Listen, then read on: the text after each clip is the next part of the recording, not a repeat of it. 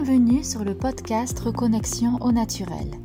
Je suis Alexia Bernard, votre naturopathe, énergéticienne et praticienne en hypnose spirituelle. À travers ce podcast, je partage avec vous toutes les clés pour reconnecter votre corps et votre esprit, et ce grâce à des moyens naturels pour que vous puissiez devenir pleinement acteur de votre santé et de votre bien-être. Naturopathie, développement personnel, spiritualité, voici ce qui vous attend dans les prochaines émissions.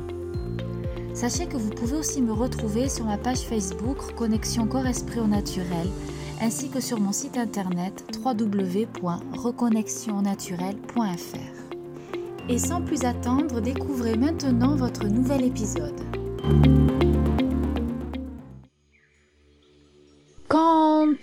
T'isoles, que tu observes ce qui se passe autour de toi, que tu passes ton temps à étudier, à courir après les diplômes, les certifications, que tu parles de tes projets professionnels qu'à demi-mot, peut-être expérimentes-tu le syndrome de l'imposteur. Ce sentiment de manque de légitimité est parfois justifié, il faut se le dire. C'est vrai que euh, Parfois, si tu n'as pas assez travaillé, que tu n'as pas assez appris ou, expérimenté, c'est que tu manques de pratique et euh, la solution serait donc de pratiquer encore davantage et peut-être de travailler un peu plus et de te spécialiser ou que sais-je. Seulement, il faut faire la différence entre un réel manque d'expérience, qui serait une sorte d'inaptitude avérée, et les histoires que tu te racontes pour ne pas passer à l'action. Le problème est bien différent, et donc la solution sera différente aussi. Le je n'ai pas confiance en moi ne veut rien dire pour moi, parce qu'il veut tout dire justement. Personnellement, le je n'ai pas confiance en moi n'est pas une excuse valable quand euh, tu n'as pas confiance en quelqu'un, c'est que pour toi cette personne n'est pas fiable, que c'est une menteuse.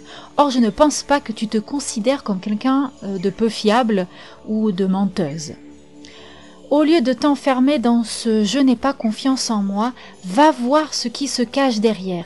La peur d'échouer, la peur de réussir. Ah oui, oui, la peur de réussir, parce que la peur d'échouer, tout le monde connaît, mais la peur de réussir, euh, vous allez me dire quoi, moi avoir peur de réussir? Eh bien oui, parfois on a la peur de réussir. La peur d'être visible, la peur d'être plagié, la peur d'être jugé, la peur de ne pas être aimé, tout simplement. Pour dépasser ce syndrome de l'imposteur, il faut passer à l'action. Il faut se lancer, car comme je le dis, la confiance en soi se crée, elle se provoque, elle se travaille. Ce n'est pas en restant à l'écart du monde que tu vas avoir confiance en toi, c'est en co-créant avec les autres que tu vas construire ta confiance. C'est en expérimentant que tu vas acquérir l'expérience.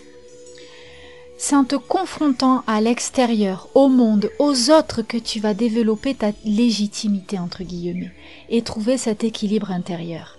L'équilibre entre la théorie et la pratique, entre le savoir et la connaissance, entre toi et les autres, entre ton monde intérieur et le monde autour de toi. Prendre ta place et incarner en toi cette sensation d'équilibre. Autorise-toi à sentir l'énergie se fluidifier en toi, à circuler librement. Le syndrome de l'imposteur, c'est une vieille blague que l'on se raconte pour ne pas passer à l'action. Ce sont des fausses excuses, c'est se cacher derrière des faux prétextes pour s'éviter de briller. On a beaucoup, vous êtes nombreuses à avoir peur de briller, à, peur à avoir peur d'être vous-même, parce que cela demande un engagement, un abandon total et une confiance en soi et en les autres, et aussi un détachement. Parce que quand on, quand on attend du regard des autres une certaine approbation, c'est que quelque part, on manque cruellement de détachement. Peut-être faut-il travailler la non-attente et se lancer. Posez-vous la question, quelle est la pire chose qui puisse m'arriver si je me lance? Et voyez la réponse. Euh, généralement, vous n'allez pas mourir, vous n'allez pas perdre euh, un être cher, euh, voilà, vous allez être, vous prenez simplement le risque et la responsabilité de devenir vous-même.